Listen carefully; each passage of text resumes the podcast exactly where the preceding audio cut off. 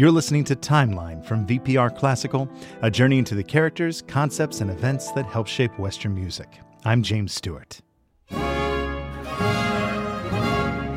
Georg Philipp Telemann was unquestionably the most prolific composer of his generation. He wrote over 3,000 individual works ranging from chamber music to opera, from oratorios to cantatas. His influence was felt in education, composition, and performance.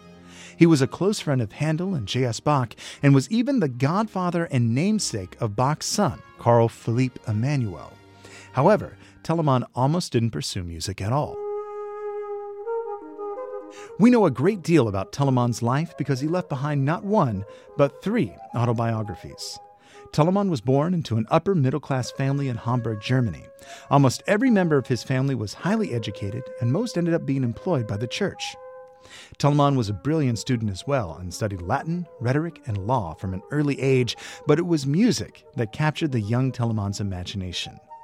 At 10, he taught himself to play the flute, the violin, and various other instruments.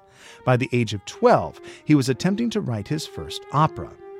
Telemann's mother did not approve of her son's musical habit. She took away all of his instruments and forbid him to study music further.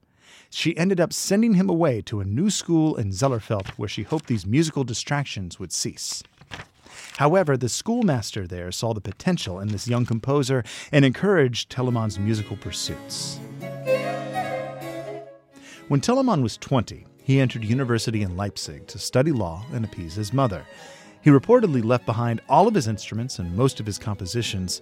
The story goes that his roommate happened to come across one of his works and arranged to have the piece performed on the campus without Telemann's knowledge.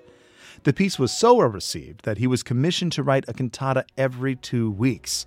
His career had begun and carried him from Leipzig to Frankfurt and to Hamburg. Telemann helped change the practice of composition in Germany. Up till then, composers were employees of the church or opera house or nobility and only wrote the genre of music which they were assigned.